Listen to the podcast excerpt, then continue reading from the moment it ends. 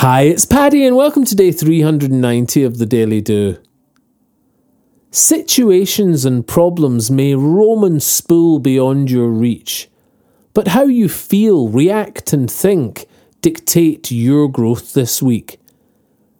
How will you feel this time next week in your mind and sense of self? It's rare we plot thoughts progress, but we can plan thinking well.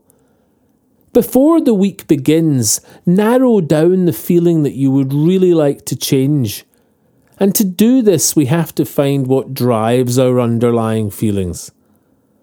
Once we know what's niggling us or what that cloud is on our back, we can plan how we think about it, and then we can change that. How you feel this time next week depends on tuning in, accepting what is on your mind, and then doing what you can.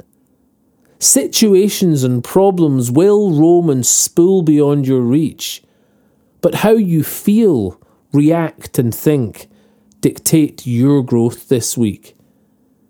We too often drag emotions from one part of life to all, the apple in the barrel that can really take its toll.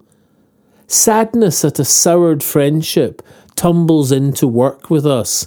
Anger at a partner turns the simple into fuss. And disappointment in ourselves reigns heavy on our perception. What are you looking at? A common misconception. So, to start by really knowing your feelings brings the gift of clarity. Then accept the one thing you would love to change by this time next week. Imagine now the feeling of having harmony with someone. Ask right now, instead of arguing, how can this be done? In seven days, you could be sitting having exercised this week. Next Sunday, you could be saying, I stood up at work and they heard me speak. The big pieces that we'd like to move are often blocks right now. That's why they often feel and appear just like a cloud hanging over every other part of every day. But you do have the power to speed these clouds away.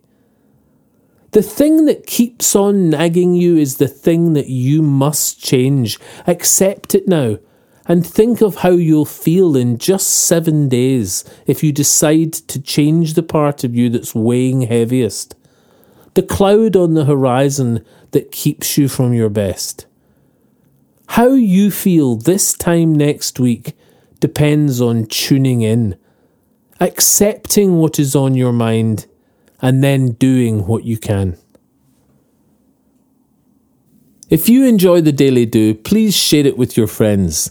Tell them they can get it on Apple Podcasts, iTunes, Spotify, Castbox, and Podbean or you can subscribe for a free morning email at www.thedailydo.co or email me anytime, paddy at thedailydo.co. I'd love to hear from you. Or say hi on Instagram, Facebook, and Twitter at The Daily Do. Bye for now and see you tomorrow on The Daily Do.